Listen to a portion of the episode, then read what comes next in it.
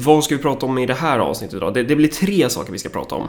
Ja. Jag försöker hinna med i alla fall. Eh, och det är dels den här internkonflikten i Vänsterpartiet mellan partiledningen och Amineh Kakabaveh som ju bara når ju ständigt nya höjder i, i sin briljans. Eh, och sen ska vi prata om eh, Moderaterna och konflikten där och partiledarvalet och så vidare. Och eh, det här också knivdådet på Medborgarplatsen skulle vi prata lite om va?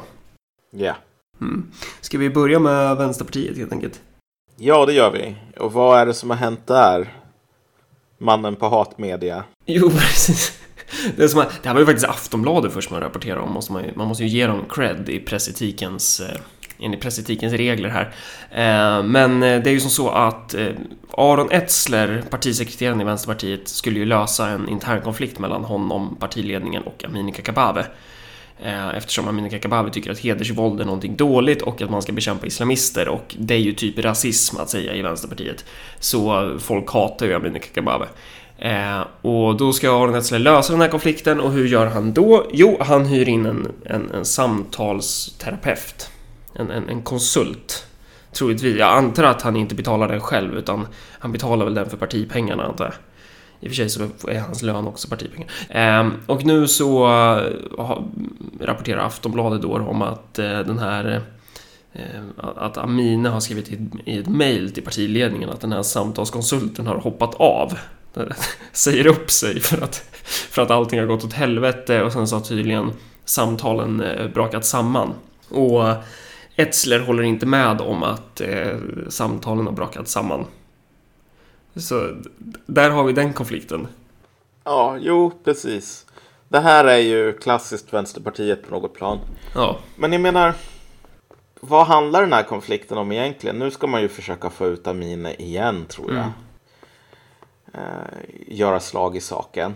Försöka få henne utesluten, utkickad. Hon har ju begärt en lista på de som har krävt hennes uteslutning. Och hon ja. försökte få den från verkställande utskottet och där sitter ju såna här stjärnskott som Rosanna Dinamarca till exempel, som ju hatar Amineh Kakabaveh för att Amineh Kakabaveh har sagt att det finns problem i förorten. Ja. Eh, och, um, ja, och de vägrar ju ge ut den listan och nu har de vänt sig direkt till partiledningen men här, alla vet ju att ja, partiledningen kommer ju agera likadant liksom. Ja, och det är bara så här, det här, det du nämnde om Rosanna Dinamarca tycker mm. jag är mm. intressant just för att det här är vad partiet kommer att bli. Mm. Det här är den här transformationen som man nu är mitt inne i. Alltså, problemet med Amine och det som gör att hon inte passar in där, det är ju att hon fortfarande tror på socialismen. Ja. Medans Dinamarca, det var ju, Jonas Lundgren släppte ju den här bilden nu där Dinamarca så sitter och, och chillar med eh, Rashid Musa. Ja. Och det här, är, det här är framtiden för det partiet. Mm. Det går hela vägen det här med postkolonialism och rasifiering och kritik av vita normer och bla bla bla sådär. Alltså frågan är ju hur lång tid det tar innan de inför någonting i stadgarna om att de måste ha en viss kvotering av, av rasifierade på posterna alltså. Det är ju, ja. jag, jag, tror inte de är långt ifrån där alltså. Nej, det är de inte. Och var kommer man att hitta de här rasifierade då? Det kommer inte vara människor som Amineh Kakabaveh, det kan jag ju garantera dig. Nej, precis. Gamla kommunistiska gerillakämpar typ. Utan, Nej, utan det kommer att vara såna här människor som, som kommunistiska gerillakämpar slåss mot. Ja, exakt. De som stryker den här identitetspolitiken med hårs. Mm. Och de som bara säger att vi behöver separate but equal. Mm. Vi måste se till så att det gäller vissa regler för muslimer och vissa regler för svenskar. Um, därför att håller man på med rasblandning och liknande då blir det bara knas. Det, är så här. det här har blivit den nya vänsterståndpunkten. Och det belyser väl återigen det som vi har försökt, alltså vårt case här, att här, kommunism och vänster blir allt mer separerade saker. Vem, är, vem vill egentligen ha ett sånt där vänsterparti annat än Rashid Musa? Mm. Annat än folk som är intresserade att använda sin hudfärg som en biljett och hålla på typ sticka in sugsnabeln i någon jävla ven och bara att suga ut mer och mer bidragspengar från det offentliga. Det är ändå inte så, alltså på ett sätt är det ju ganska förståeligt att för att det här är ju så för Vänsterpartiet att söka ett existensberättigande. Ja. Kanske medvetet och undermedvetet.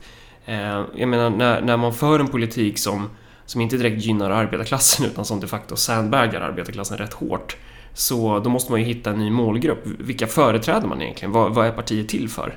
Förutom då, alltså det direkta svaret på den frågan är ju vänsterpartisterna själva och, och deras ja. försörjning. Så. Men, men alltså att om Vänsterpartiet blir det här nya liksom eh, klientelistpartiet så har de ju ändå ett existensberättigande. Och så kan man ju motivera det då med en sån här identitetspolitisk fasad då.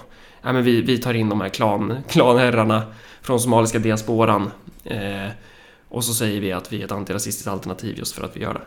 Ja, du, det där är en väldigt bra poäng. Jag hade inte riktigt tänkt på det i de termerna, men alltså det här är ju en... Det är som, vad händer med bondeförbundet när det inte finns några bönder kvar? Exakt.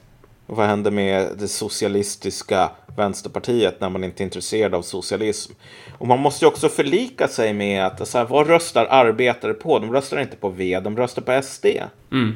Jag tror att det är den anpassningen som håller på att ske nu i det tysta. Och då ska man tänka så här, arbetare fine. De är, de är borta nu, de kommer inte ja. komma tillbaks. Men Rashid Musas kompisar, de kan vi säkert få in. Man säljer sin jävla själ i den mån som man hade någon, vilket mm. är inte någon större mån. Men då är det inte konstigt att folk som Amine måste ut, för hon fattar inte vad partiet handlar om idag. Och det är bara bra om hon åker ur det jävla partiet, för att hon... Eh, de, ja, hon, hon fungerar ju bara som ett vettigt alibi liksom.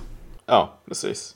Jag menar, partiet förtjänar inte henne och hon förtjänar bättre än partiet. Mm. Det är mm. väl så enkelt det är egentligen. Det finns väl en sak man kan tillägga och det är väl det här Aron Etzlers gamla käpphäst att han är helt oförstående till att hans konfliktlösning här, som ju då består av att hyra in en samtalskonsult, inte då att han ska lösa det på egen hand, eh, att den inte fungerar. Han hävdar ju fortfarande att allting är frid och fröjd. Så man kan väl, ska man summera det som att operationen, blev operationen är perfekt eller vad, vad var det han sa? Operationen lyckades men patienten blev inte frisk. Just det, precis. Sa han inte till och med operationen var perfekt? Ja, det är alltså Aron Etzers valanalys för varför Vänsterpartiet inte gick framåt förra, uh. förra valet. Det är så här, man gjorde allting rätt men patienten vägrade att bli frisk. Så det är inte det är inte Vänsterpartiets fel att man inte växer, utan det är de dumma väljarnas fel. Ja. Ska vi hoppa över från ett, eh, en adelsdynasti till en annan? Ja, det kan vi göra. Från lågadel till högadel. Vi ska prata lite om Moderaterna. Eh, och vad är det som händer där? Man har ju avsatt hon, Anna Kinberg Batra nu. Och så är man i full färd med att välja en ny partiledare och för bara några minuter sedan, just nu när vi spelar in så är det fredagen den första september, jävlar. Eh, och för bara någon timme sedan eller någonting sånt där så eh, offentliggjorde Ulf Kristersson att han kandiderar till partiledarposten. Mm. Eh, och hon, Elisabeth Svantesson, hon, hon stödjer ju Kristersson. Så det, det kan ju mycket väl bli så att han blir partiledare för dem. Men, men det som är intressant med Moderaterna är väl så här vad betyder den här interna striden? Vad, vad är det de slåss om egentligen? Ja, alltså jag satt och diskuterade den där frågan med en bekant från Heimdal faktiskt. Eh, som har lite mer insyn än vad jag har. Och så sa jag så här, jo men det stora problemet med Moderaterna idag, det är ju att man vet inte riktigt vad man är, vem man är för till som parti. Man hade det här, vi ska vara det nya arbetarpartiet. Samtidigt som man har fört en politik som har varit ganska fientlig mot arbetare, inte bara med nedskärningar utan också med invandringen typ. Och han bara suckade och sa det där är ju allt för naivt. Uh-huh. Så här, att tro att den stora konflikten inom Moderaterna idag handlar om politik, det är, då förstår man inte Moderaterna. Den stora konflikten handlar om att det finns massor med människor som har Moderaterna som jobb. Mm. Och i ett läge där partiet har varit anpassat för att ligga på 20 procent eller någonting och sen så hamnar man på 14 procent. Mm då är det massor med människor som kommer att få sig sina jobb. Alltså de kommer att bli överflödiga. Det, det och nu, ja. Ja. ja men nu handlar striden bara om rädda det som räddas kan. Antingen mm. så ska man försöka få till ett någorlunda bra valresultat så att man kan få sina jävla 60 000 i månaden ur mm. offentliga pengar. Eller så ska man sticka kniven i ryggen på någon annan så att man kommer lite högre upp på listan. Mm. Um, så att det inte spelar någon roll. Man skulle väl kunna säga det som att det nya arbetarpartiet pasokifieras. Eh, ja. Vilket ju är lite ironiskt i sig själv. Men eh, Eh, alltså Reinfeldt skulle ju, du liknar ju Reinfeldt vid Tony Blair till exempel. Och det finns ju ganska många likheter där. Att det, man kommer in, man introducerar den här nya grejen typ att ja men kolla nu ska vi, vad fan var det Blair sa? Vi ska vara det tredje vägen, sa han va? Ja. Att, och, så, och, och, han var ju populär, alltså rent opinionsmässigt. Så, så gick det ju bra för Labour när Blair kom mm. i början. Eh, och, och det både Reinfeldt och Blair gör är väl att och Reinfeldt introducerar det här med vi är det nya arbetarpartiet. Det, det, bo, det båda de har gjort är ju på något sätt att de är ju karriäristmagneter. Alltså, ja. när, när, när du blåser upp den här bubblan i, i väljaropinionen så, så drar du ju till dig skitmånga såna här flottskallar som ska in och göra karriär i, de, i respektive parti. Och vad händer då när det inte går så jävla bra? Ja, då måste du kapa bort det här överskottet av människor. Exakt. Så det är ju verkligen så att det handlar ju om, om positioner i partiet. Konflikten är ju mer av machiavellisk karaktär än av en ideologisk karaktär. Ja, det finns ju verkligen ideologiska konflikter här, men det är inte de, alltså så som logiken ser ut så är det inte de som får dominera, utan det är ju mer så här Ja men det är ju inte liksom den konservativa fraktionen mot den liberala fraktionen eller något sånt där utan det är ju mer Nej. Eh, de, de som ja, de slåss om sina jävla poster och om skattebetalarnas pengar angående bidragslinjen. Ja, och jag menar i ett lite, om man nu ska ha någon sorts fågelperspektiv här. Det är ganska tydligt att ganska många konservativa, de har bara rört sig till SD. Mm. Men då blir det den här konstiga situationen där du ska försöka avgöra men vem är partiet till för? Alltså ja. vad är partiets karaktär? Ja, och partiet, det... partiet är ju till för... Moderaterna är ju till för Moderaterna. Exakt, men jag menar här i termer av hur ska man få boskapen att rösta på? Liksom, vilken sorts boskap ska man välja, vända sig till? Och det stora problemet blir ju att alltså SD är ju den här elefanten i rummet som man inte riktigt kan förhålla sig till. Var, var det där pun intended där? Du vet, du vet att David Batras nya show skulle heta Elefanten i rummet va? Just det, precis. Sen var hans fru tvungen att gå liksom. Nej, men uh, nej, det var inte pun intended, men, men ibland så drar det ihop sig så helt enkelt. Mm. Poängen är bara så här att ja, men vad ska man göra med SD egentligen? Mm. Uh, och det här har ju flera aspekter, den här svårigheten. Dels så har vi den rent partipolitiska aspekten, vilket är att man kommer aldrig kunna få ihop en alliansregering utan åtminstone SDs passiva stöd. Alltså, alla som säger någonting annorlunda, de ljuger eller så är de bara totalt efterblivna, borde sitta i specialklass typ. Alltså, SD med en 20 plus till 25, kanske till och med högre än 25 procent, är för stora för att du ska kunna ha, du inte ska kunna förhålla dig till dem. Mm. Och man vet inte hur man ska förhålla sig till dem. Så därför så blir det den här snömoset bara. Men sen också rent ideologiskt så vet man inte vad ska man göra med alla de här människorna som var moderater och sen hoppade över till SD typ. Du menar alla de väljare som... Ja, precis. Ja. Även fast det finns en hel del politiker också som har gjort samma mm. resa typ. Det finns ju en del från S också om jag inte missminner mig.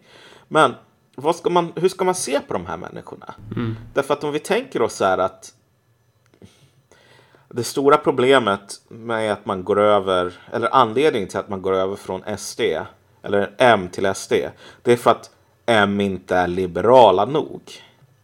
Det kanske finns någon galning som tror det. Ja, och, och inte bara det, utan det är också så ganska mycket kult kring ja. så här fornstora dagar. Det är lite cargo cult kring så här att ja, men vi behöver en ny Reinfeldt-gestalt, vi behöver en ny Schlingman som kan komma med någon, någon, måla om fasaden lite. Att det är typ så man, eh, vissa i alla fall, målar upp eh, problemet som att det är det som fattas. Ja, samtidigt så, och det här visar ju på den stora splittringen, samtidigt så har ju hatet mot Reinfeldt växt sig mycket större inom högern ja. över tid. Alltså de här människorna avskyr Reinfeldt, ganska många av dem. Därför att de fattar ju att det här var personen som hade sönder partiet typ. Mm. Okej, okay, det, var det var som ett jävla liksom, heroinrus. Jättekul i början, men sen så kommer alla de här negativa effekterna efter ett tag. Så står man där inne på någon jävla smutsig toalett och försöker få till pengar till nästa jävla rus. Så här, problemet är att den här konflikten mellan de som ser Reinfeldt som det stora problemet och bristen på Reinfeldt idag som det stora problemet. den kommer man inte att lösa, tror jag, inom M. Nej. Därför att M är inte ett parti som är byggt för att ha diskussioner om politik överhuvudtaget. Och den tendensen, det här med toppstyrning och liksom ut, utmobbning av folk som inte är med på den linje som ledaren har bestämt, den förvärrades ju mycket under Reinfeldt också. Mm. Så det här är ett parti som inte har en förmåga att ta hand om sina egna motsättningar. Ja, lite grann som Vänsterpartiet egentligen. Mm. Vänsterpartiet kommer inte heller att lösa den här konflikten mellan de som ser identitetspolitiken och det här bejakandet av islamister som hotet och de som ser det som framtiden. Så det enda som kommer att hända med Vänsterpartiet är att partiet går sönder. Samma sak här skulle jag gissa. Ja, för, för diskussionen är ju lite så här. Det är nästan som att de tror att man ska lösa dilemmat med att många moderata väljare numera röstar på Sverigedemokraterna. Det ska man lösa med någon slags terapisamtal. Ja. Det, Och då vet man ju inte ens vad den här terapin ska gå ut på, för man kan Nej. inte ställa en bra diagnos. Varför går någon över från M till SD? Om man säger så här, jo men det här är för att det är hemska rasister. Jag menar då de här människorna, de är lost, man kan skriva av dem. Men om man säger att de här människorna går att rehabilitera, okej, men vad ska rehabiliteringen gå ut på? Om du säger okej, okay, M måste bli ett mer konservativt parti i den här gamla bemärkelsen. I bemärkelsen som jag till och med kan kalla mig lite konservativ då och då. Så här, Burke. Gå tillbaka till 1800-talet typ. Eh, I den här synen på hur människan funkar. mm, Så här. Därför att på den tiden så var ju den här konservativa ståndpunkten så här att okej, människor, de är ganska problematiska. De har massor med fel och brister och samhället måste vara byggt med någon sorts blick till att stora program, de säger vi gör det här och så kommer allting att bli annorlunda. De brukar inte funka. Det är en konservatism som man har sett ganska mycket av i realsocialismen liksom. Efter ett tag. När man tröttnar på Lysenko och alla de människorna så här. Men det finns inte mycket kvar av det i Moderaterna. Det finns, ganska, det finns nog en ganska stor marknad för det ändå. Men det är också intressant att titta på vad som gjorde Reinfeldts framgång möjlig. Mm. Alltså att under den här... Han tillträdde väl under någon slags högkonjunktur och så Ja. körde de på det här men vi är det nya arbetarpartiet och så säljer de in sig hos, hos arbetarklassen genom skattesänkningar och så vidare samtidigt Ja. som de ändå företräder storfinansen och så. Men, men de har ju hela tiden haft den här liksom humanistiska fasaden ju som, som är, har varit he, hegemoni, hegemonisk i, i, i svensk politik. Det här med att man är för eh, väldigt stor invandring. Men det kanske inte li- riktigt ligger i varken sig svensk arbetarklass intresse eller i storfinansens intresse. Och så Exakt. kommer då Sverigedemokraterna och liksom plockar, alltså verkligen plockar stora bitar av dem. Så att, ja, frågan är ju om Moderaterna kommer passifieras snabbare än Socialdemokraterna. Ja, det är nog mycket möjligt. Därför att den här grejen med att vara det arbetarpartiet, det funkar ju inte ens för arbetarpartiet längre. Nej. Därför att det, det är en intressant poäng du tar upp här. Jag kommer ihåg, jag läste en grej av Åsa Linderborg ganska nyligen där hon skulle liksom säga att nej, AKB blev inte sparkad för att hon var kvinna. Hon blev sparkad för att Moderaterna sparkar partiledare som inte levererar fläsk. Men då så liksom när hon bara i förbigående nämner så här, ja men Reinfeldt dumpade, jag kommer inte ihåg riktigt ordvalet, men det var nog så här, Reinfeldt eh, mer eller mindre andemeningen var Reinfeldt dumpade 160 000 flyktingar i landet, invandrare. Och bara sa, det här tänker inte jag lösa, det får någon annan göra. Så kilar han vidare. Kan du tänka dig någon skriver liknande inom vänstern för två år sedan typ. Talade om att dumpa människor eller, eller ens tala om de här människorna som de vore ett problem som måste hanteras.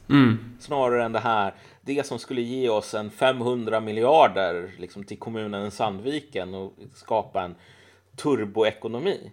Alltså det visar ju, bara när du kan snipa på det där sättet. Liksom, ja, Reinfeldt löste inte det här problemet så att de bara sa allting kommer att lösa sig. Jag menar, då har en viss gravitering skett. Ja, men det vi är inne på då, det är ju att så här, yttre mekanismer påverkar ju partiets framgång kanske snarare än Ja. vem det är som är på posten. Så att oavsett hur mycket Anna Kinberg Batra försöker sticka ut hakan så har hon svårt att mäta sig med stjärnor som Anders Borg. Det handlar då om de här yttre materiella faktorerna i samhället då helt enkelt. Att tar man in Exakt. 160 000 invandrare, eh, då spelar det ingen roll om du eh, fortsätter på den inslagna vägen för att du, du måste ju ändra din politik då för att kunna hantera det. Så att det, det, partiledarna spelar ju faktiskt inte så mycket roll då, utan det handlar ju om någonting annat. Nej, men precis. Men det här är också den roliga grejen som jag tycker det här Lindeborgs inlägg som inte handlade om invandring, för att vara ärlig, tycker jag ligger i lite samma folla som ganska många andra saker som man sett nu.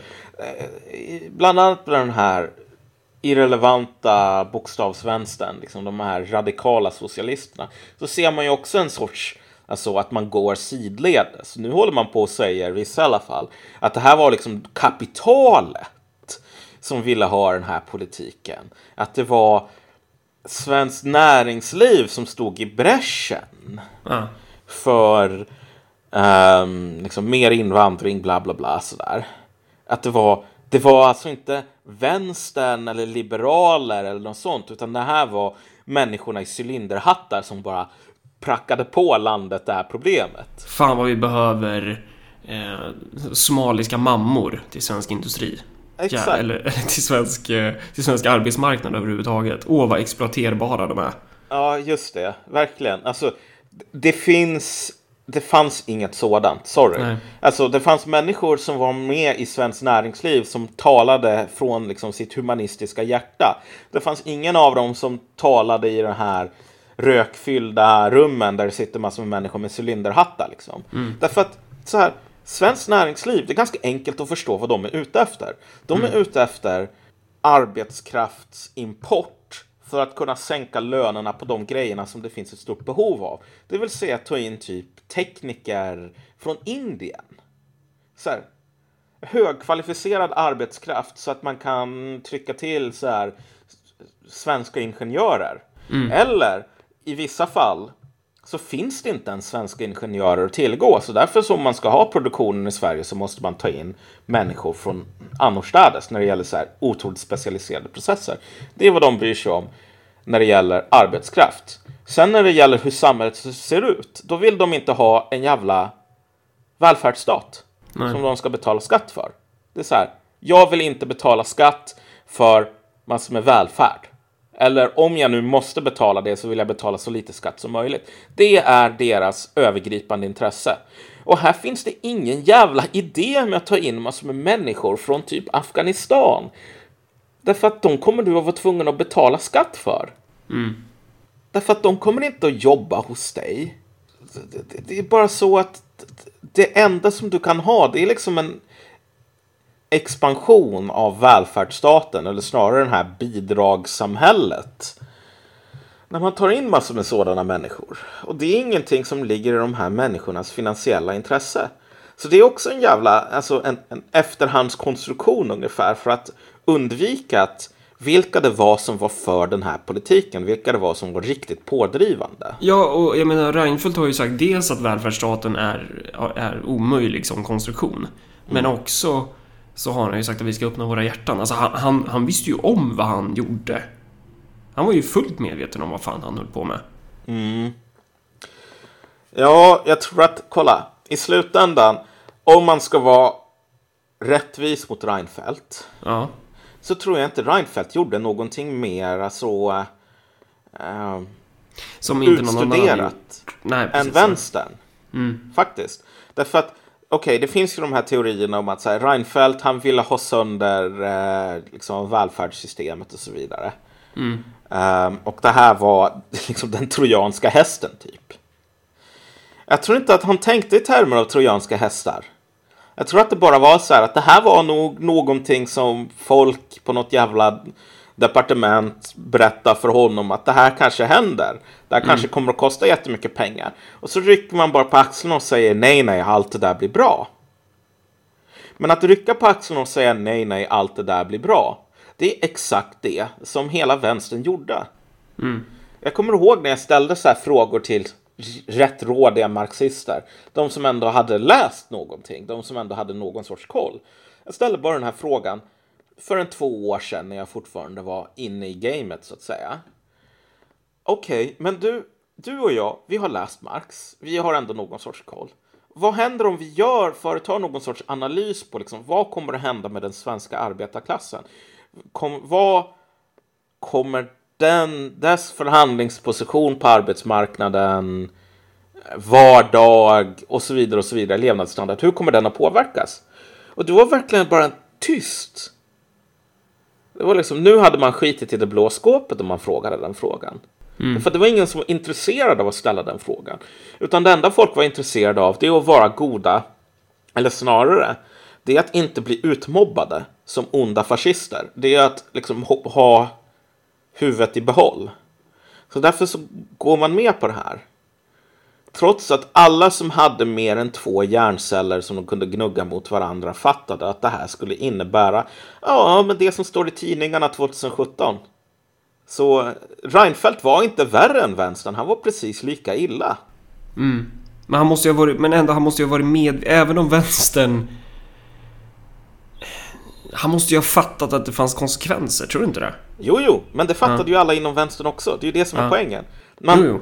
Man fattade att de här konsekvenserna fanns och så sa man kör på. Mm. Det här löser sig. Uh, och jag menar, det som Reinfeldt gjorde, det var ju att sticka kniven i ryggen på den svenska arbetarklassen. Det var ju bara att säga så här, det här kommer att bli skitbra, oroa er inte. Samtidigt som man fattar, antingen medvetet eller undermedvetet, att det här kommer att bli dåligt. Och det är just därför som jag säger att vänstern inte, alltså Reinfeldt inte var sämre än vänstern. Därför att vänstern gjorde precis samma sak. Mm. Stack kniven i ryggen på de här människorna. Men var, varför kan inte... Jag, jag, skulle tycka det var konstigt om Moderaterna inte bara sa Ja, nu kanske det är dags att samarbeta med Sverigedemokraterna. Alltså jag, jag fattar inte, vad har de för alternativ? Det är ju typ att gå ihop med sossarna. Och så bara blir det inte en pacifiering, det blir en Eh, pacifieringsexplosion istället. Mm. Alltså, de... Eh, för, för, det känns som att deras, deras olika options håller på att krymper i samband, alltså i takt med att SD växer. Ja, exakt. Eh, så de, de, de, de måste ju typ vända sig till SD. Var, varför kan de inte bara... Vad fan har de att förlora på det egentligen? Det, det borde de ju nästan tjäna på att bara säga så här. Ja, men nu kommer vi samarbeta med Sverigedemokraterna. Och så kommer folk bli så här jättearga, eller folk och folk folk alltså... inom media kommer bli jättearga och säga men ni sa ju att ni inte skulle göra det och så säger de nej det har vi aldrig sagt. Vi, vi har aldrig varit för apartheid heller och vi har alltid varit för rösträtten. Och vi har aldrig sagt att man inte ska samarbeta med Sverigedemokraterna. Jag tror att det där handlar ganska mycket om bara rent, alltså, rent sociala orsaker. Det vill säga att du har en jävla politikerklass mer eller mindre. Ja. Och sen så har du kusinerna från landet. Mm. Vilket SD är. Eh, och inte bara de kusinerna från landet utan de hemska alkoholiserade kusinerna från landet som inte äter med kniv och gaffel utan bara skyfflar i sig maten med händerna typ. Mm. Och det är bara så här att sina kompisar i alliansen, trots att alliansen typ inte fungerar och att alla är medvetna om det på något plan. Um, de är ändå, de är som jag. De är liksom, de, de kan man känna igen sig i. Jag tror att det handlar mycket om det. Och bara så här institutionell paralys också. Att, ja men det är som om du tänker dig. Om någon i Titanic ser det här isberget mm. framför sig. Det är så här att en, en skuta som Titanic, den vänder man inte på en femöring. Det är så här att du står i kaptenshytten och så ska du liksom dra i någon spak. Men det är ju inte som en bil där den här spaken är kopplad till mm. hjulen. Utan det är eh, liksom du ger order till andra som ger order till andra och sen till slut så skyfflar massor med arbetare där nere i kol i ugnen och så vänder sig rodret. Alltså det är en lång process att försöka. Ja. ja. Och det är just det, det är så här att ko kopplingen mellan kaptenshytten och de här människorna som står och skyfflar kol i, i båtens innanmäte. Den, den har försvagats. Och det brukar ske så i institutioner. Liksom. Så att även om man vill ge en order och vända så det är för jobbigt. Det är för svårt. Så nu kan, man, nu kan man istället för att hålla på och leta reda på vem det är som ska ha ansvar och liksom hur en sån här omvändning ska gå till. Mm. Så att man bara seglar framåt för att det vet man hur man gör. Så vi får se vem som blir partiledare nu i Moderaterna. Men jag tror inte det kommer att ändra någonting. Den här konflikten som finns, den kommer inte på grund av personligheter i partitoppen. Utan den kommer på grund av att partitoppen inte kan hantera de reella materiella motsättningar i samhället. Men om de skulle börja samarbeta med SD och det blir något samarbete typ M, SD, KD eller något sånt där. Det, det, tror jag skulle gynna Moderaterna. Ja, det skulle det göra. Sen är det klart att de kanske... KD kommer nog aldrig att göra det dock. Inte bara för att de... Du tror inte det alltså? Du tror inte att... att Saken det... med KD är... Ja, KD sa. Mm. Ja, KD kommer inte att göra det. Nej. Dels för att de riskerar att åka ut ur riksdagen nu i det här valet. Sen mm. också på grund av att rent internt i KD så består en, en tredjedel till hälften av partiet av så här frikyrkliga, gömma mm. flyktingkärringar, typ så. Mm. Eh, och de kommer att begå harakiri innan de tillåter KD att vara elakt och inhumant, typ. Så det finns ganska många i det partiet som gärna skulle vilja säga så här. Okej, okay, 70 procent av de som sympatiserar med KD tycker att det ska vara mindre invandring. Därför så ska vi börja tycka att det, var mindre, att det ska vara mindre invandring. Det enda som det kommer att leda till det är en jävla uppslitande falangstrid om partiet. Mm. Och det är ganska så, det är så med många partier idag. Liksom. Att man väljer hellre att segla på därför att försöka förlika sig med verkligheten det leder till uppslitande falangstrider. Ofta så är ju de människorna som är med i ett parti, ta Vänsterpartiet som ett exempel. De som är med där, de som är aktivisterna. Det är ofta väldigt stor skillnad på dem och vanligt folk. Mm. Det är bara så som den här partierna ser ut nu när vi inte längre har folkrörelser. När partierna lever på bidrag. Det är ju en egen det är ett eget byråkratiskikt på något ja, sätt.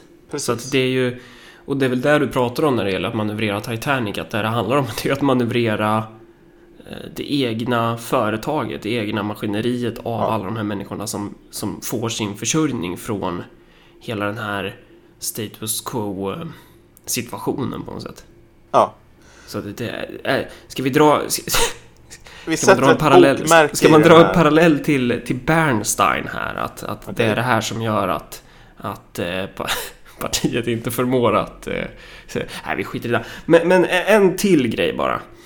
Om Löfven avgår och Ulf Kristersson blir eh, partiledare för Moderaterna. Fatta vilken, vilken härlig tid framför oss om Mikael Damberg då skulle ta över sossarna.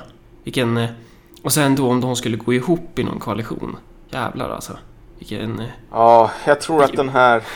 Vilken peak Pasok. Vilken... Ja, Nej, alltså sossarna de har egna problem med passokifiering utan att de ska sätta in i Micke D för att göra allting värre tror jag. Men mm. vi får se vad som händer där. Ja, vi, vi, vi kan återvända till den här diskussionen framöver tror jag. Det finns en del mer att avhandla men nu tycker jag vi rör oss vidare till den här tredje nyheten. Men okej, det har skett knivdåd på Medborgarplatsen och enligt en poliskälla som pratar med en kollega på Nyheter idag så är det troligtvis ett marockanskt gatubarn som ligger bakom det här. Då.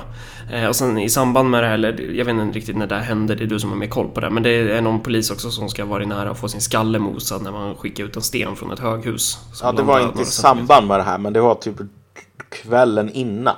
Ja. Och då är det alltså någon som kastar ut en sten från tolfte våningen, träffar den här polisens bil alltså bakrutan, när den här polisen mm. står och meckar med bakluckan. Krossar bakrutan direkt. Polisen får massor med splitter över sig. Får man en sån där sten i skallen, då dör man. Mm. Uh, och det är inte bara att man dör, utan det är så att familjen kommer att vara tvungen att begrava den, den avlidne med stängd kista, för det kommer inte finnas mycket kvar av huvudet. Så det, och varför tar vi upp de här punkterna då? Vad är det vi vill ha sagt här? Jag tycker att det är intressant just på grund av att, du vet, vi har ju länge haft den här All cops are bastards. Mm. Liksom finns inga, man ska inte stå på samma sida som polisen. Men inte nog med att vi har en poliskris. Nu har vi poliser där två fall på 24 timmar. Där det är turen som har varit framme som har sett till så att inte en polis avlidit.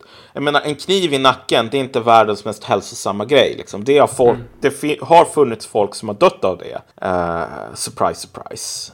Nu dog inte den här kniv, polisen för att han fick en kniv i nacken, men jag menar det skulle han kunna ha gjort. Det är en tidsfråga innan polisen blir mördad i tjänsten då helt enkelt. Exakt. Alltså i, med, med en högre frekvens då än vad det skett tidigare. Ja, precis. Jag menar, folk verkar inte riktigt ha tänkt på vad det säger om ett samhälle och vad som händer med det här samhället där poliser börjar bli mördade.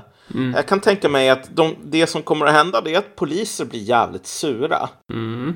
Och de kan ju ta ut det här genom att börja spöa folk, så här marockaner på gatan typ. Det kommer de nog inte att göra. De kommer att ta ut det genom att hoppa av. Och sen då, då kommer man att vara tvungen att ringa jävla bikergäng och liknande. Om man vill att ens medelklassförort ska vara säker. Ironiskt nog, vid den här besattheten vid strejk som finns inom vissa delar av den politiska skalan så är det få som har tänkt vad som kan hända när polisen börjar strejka. Um... Ja, alltså det, det, finns ju någon... Eh, man tänker sig att polisen är robotar, att de inte är människor med egna materiella intressen. Eller på, på, ett sätt så vet man ju att de är det, men på ett sätt vet man ju att de inte är det. Man kan inte tänka sig att poliser skulle kunna göra uppror mot, mot, mot eh, sin egna situation på det sättet kanske. Ja, jag menar... Utifrån den här vänstern, alltså den här typiska idealbilden av hur verkligheten ser ut utifrån någon slags eh, modern vänstersynpunkt. Eh, någon slags här perverterad version av marxistisk berättelse. Så, så eh, tror man väl typ att eh, ja, men det enda, det, det enda nästkommande steg här det är att polisen typ gör en fascistisk statskupp. Ja, jo, ja. exakt. Jag menar, okej, okay, nu, nu för att vara i ärlighetens namn, så här, mm. polisstrejk, någon kommer säkert att säga, men det här försöktes i New York, polisen mm. sa vi tänker inte ingripa och det enda som det ledde till, det var liksom så här ökad säkerhet typ. Möjligtvis, om vi säger så här, att du, din dotter blir våldtagen och du ringer polisen och så säger de nej men det här får du klara själv. Möjligtvis så kommer resultatet i Sverige att bli ökad säkerhet och förnöjsamhet.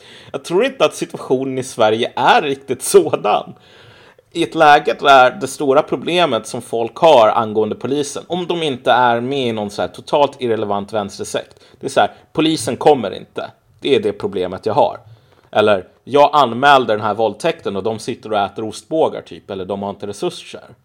När det är klagomålet, inte hej, polisen kom över och sen så tog de sitt jävla automatvapen och liksom sprayade ner en lekplats för att de hade hört att någon av de här barnen hade en vapenattrapp. När, skillnad, när, när situationen ser ut så, då blir nog inte resultatet av en polisstrejk en ökad känsla av trygghet. Typ. Nej, precis. Din, din poäng är att det är två helt olika kvalitativa situationer i ja. New York kontra... Ja. Mm. Exakt.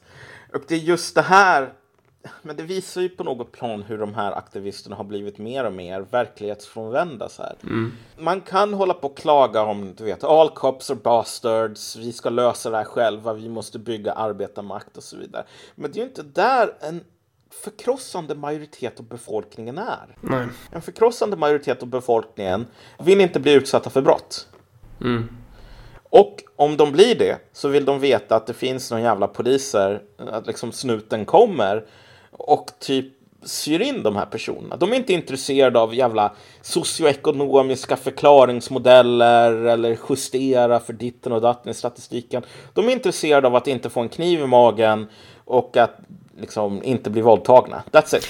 Vi har ju pratat tidigare om hur polisen i Baltimore, hur de har beskrivit känslan av att jobba där. Att, att så här, man präglas av en situation där det känns som att man befinner sig i typ jävla Irak typ. Det vill ja. säga att man, det, det, känns inte ens som att det är ens egna land för att alla ja. hatar den så mycket. Det, det är som ett...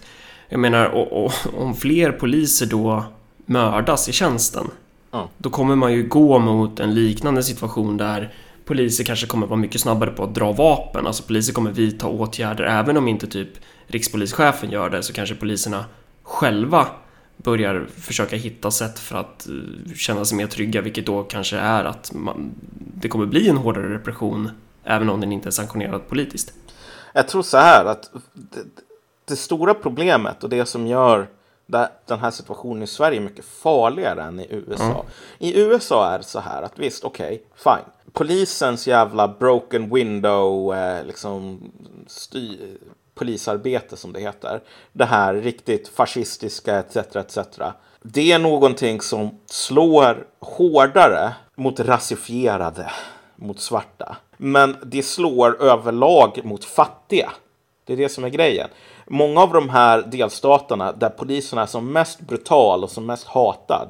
Det är delstater där det finns relativt få svarta människor. Och då är det så här vita amerikaner som får ta det här riktigt brutala våldet. Poängen där är när man talar om inbördeskrig i den situationen. Då är det så här att det här är ändå mot en del av den egna befolkningen. Liksom. Den egna befolkningen, amerikaner, den är skuren mitt i tu. Så är det inte i Sverige. Sorry. I Sverige så är det inte så att liksom, den identifikationen finns inte här. Det mm. som kommer att ske när poliser börjar mördas av typ folk ute i gettot. Det är att alla som inte bor i gettot kommer att säga jag stödjer polisen.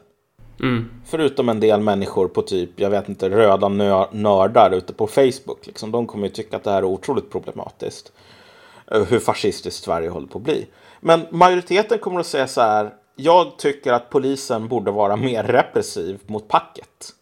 Det kommer inte vara, polisen tror inte jag upplever någon större känsla av att okej, okay, vi åker ut i Svartbäcken och här är det folk som håller på och stirrar, ger oss onda ögat ungefär. Utan det, man får bara onda ögat när man åker ut till Gottsunda eller Stenhagen. Eller ute till Järva. Eh, och i resten av landet så är det folk som håller på och säger fan vad vi hatar våra politiker för att de inte tar de här problemen på allvar. Mm. Så jag menar, det enda som du kommer att få från majoriteten av befolkningen det är så här ta med er k-pistarna nästa gång och bry er inte så mycket om vem ni skjuter på. Det kommer att finnas stöd för den sortens polisarbete. Så det är just det som är grejen. Visst, vi kanske har inbördeskrig liksom stämning, att man känner att man är främmande i sitt eget land. Ja, men det är ju för att människor som ser annorlunda ut och som inte är svenskar har kommit hit. Det är ju liksom den synen som de flesta människor har och det är den synen som många poliser har också. I USA så är det inte så att man kan säga om man ut med packet, tillbaka med dem till där de kommer ifrån. Vad fan ska man säga? Vad ska en vit fattig person i Appalachien åka tillbaka till? Polen? Typ Danmark? Liksom, det finns inte ens på kartan. Det är ganska enkelt att säga liksom, och förstå vad någon menar. Även när de talar om en så andra generationen eller tredje generationen. Typ, du borde åka tillbaks dit du kommer ifrån. Mm. Därför att eh, tyvärr, ganska skadligt, så har vi också så en sorts romantisering av av det här med att nej men du ska inte vara svensk därför att det är liksom förtryckande och kolonialism. Liksom.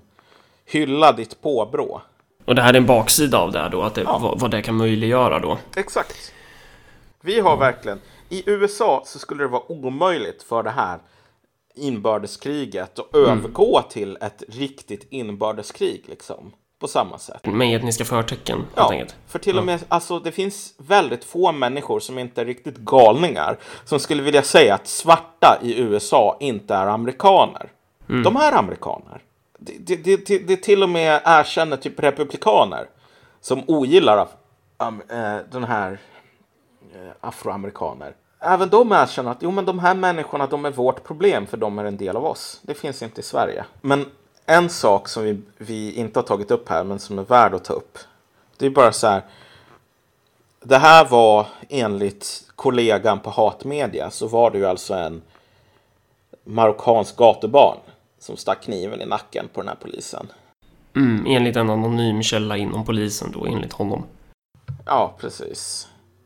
Och det är väl antagligen det, det mest troliga i det här fallet.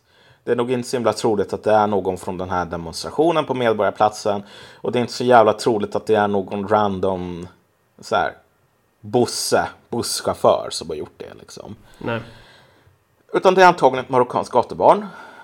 Um, eller någon som är rasifierad på liknande sätt. Mm.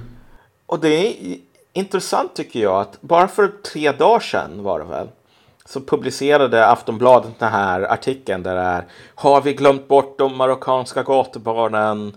Liksom, varför gör Sverige, den humanistiska stormakten, inte mer för att rädda de här människorna? typ? Och sen så går hela artikeln ut på att typ, det går inte att rädda de här människorna. Till och med Rädda Barnen säger att Nej, men det här funkar inte. Men ändå så ska man känna den här stora skulden och du vet frustrationen över att kolla dessa stackars små människor. Och det här är ju politiskt självmord i slutändan. Mm. Varför, varför har man det här Jesuskomplexet? Mm. I en situation där det är ganska tydligt att det är ganska många saker i Sverige som inte funkar. Är det då så jävla smart politiskt att säga svenska väljare, ni är monster för ni vill inte lägga ner ännu mer pengar på att rädda typ alla människor i hela världen. Jag menar, funkar det ens? Jag, jag skriver det därför jag är tyst. För det, det jag tänker är att en anledning till varför det är Jesuskomplexet, alltså om man tittar på var, var är det Jesus, Jesuskomplexet närvarande? Mm. Det, alltså om du ska använda någon slags klassanalys. Så folk i media kanske inte är, det har vi pratat om tidigare, de kanske inte är lika hårt drabbade av Mm. eh, olika konsekvenser och sådär. De kanske inte, de kanske har en annan helhetssyn. De, de ser på det här utifrån en annan materiell position. Och då kanske man tänker att, att ehm, alltså jämför det med typ eh, sjukpensionären som eh, liksom blir av med sin färdtjänst eller vad det nu är. Alltså hur, hur vilka människor som ställs mot varann. Så. Mm. Eh, Och det kanske är det som, alltså om du har det ganska tryggt så, så kanske det är lättare att argumentera för en viss sorts politik jämfört med om du inte skulle vara det. Ja, men jag tror att det, det är väl egentligen en stor del av förklaringen. Därför att om du är en pensionär, alltså en fattig pensionär, då kommer varje krona som man lägger på marockanska gatubarn att vara ett jävla hån. I alla fall, det kommer att vara ett hån i den månen de här människorna inte är så jävla sympatiska i längden. Och det är just det som är grejen. Jag menar, det här är inte första gången som en personer blir anfallna med kniv bara för att de är ute och går på gatan. Vad fan var det som hände i Åbo egentligen? Det här var marockanska gatubarn som hade befunnit sig i Sverige och som hade hållit på att göra den här grejen som aldrig görs, vilket är att ljuga om sin ålder och så vidare. Hålla på och fuska med liksom söka asyl flera gånger och allting sådant. Med dubbla identiteter. Det är så här, det är inte bara råttan i pizzan, det är råttan i pizzan som tar en kniv och hugger ihjäl två jävla typ unga tjejer. Och ändå så har vi det här ständigt närvarande Jesuskomplexet. Ehm, det som slår mig med, nu har jag ju fortfarande en del, liksom man kan gå ut och på Facebook och läsa hur diskussionerna går inom vänstern typ.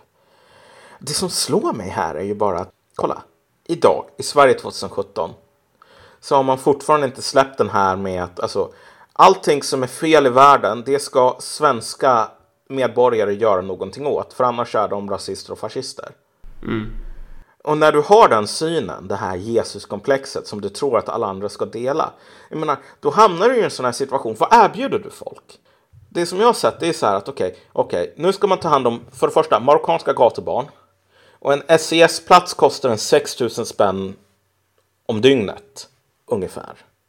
Vilket leder till att för att behandla en sån här person i en månad, det är ungefär lönen för typ en fyra barnmorskor på en månad eller någonting sådant. Så det är inte små pengar vi talar om. Ehm, men det ska man lägga ner pengar på. Och sen så ska man ha tiggare på gatan. Därför att om man inte vill ha tiggare på gatan då är man, du vet, not in my backyard, liksom fascist, rasist.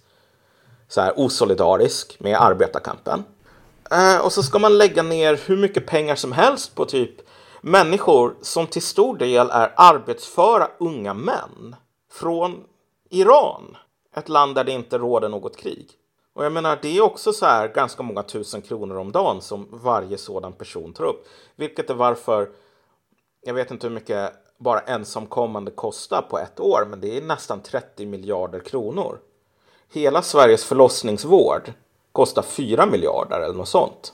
Så, så rent i konkreta termer, vad är det som en sån här vänstersnubbe erbjuder folk? Det är så här, du ska betala pengar till X, Y, Z och så ska du skämmas över att du inte betalar ännu mer. Och sen, vad kommer du få ut av det här? Ja, du kommer att få ut en försämrad arbetsmarknad. Du kommer att få ut ett osäkrare samhälle. Eh, du kommer att få ut en välfärd som du betalar mer till som du får mindre ut. Och det här är liksom, det här är paketet typ. Det här är det man erbjuder folk. Ett slag på käften, så här att du är en jävla vit förtryckare. Och sen bara en massa räkningar. Det finns ingenting som är okej, okay, du ska inte behöva vara fattigpensionär, det ska vi fixa till.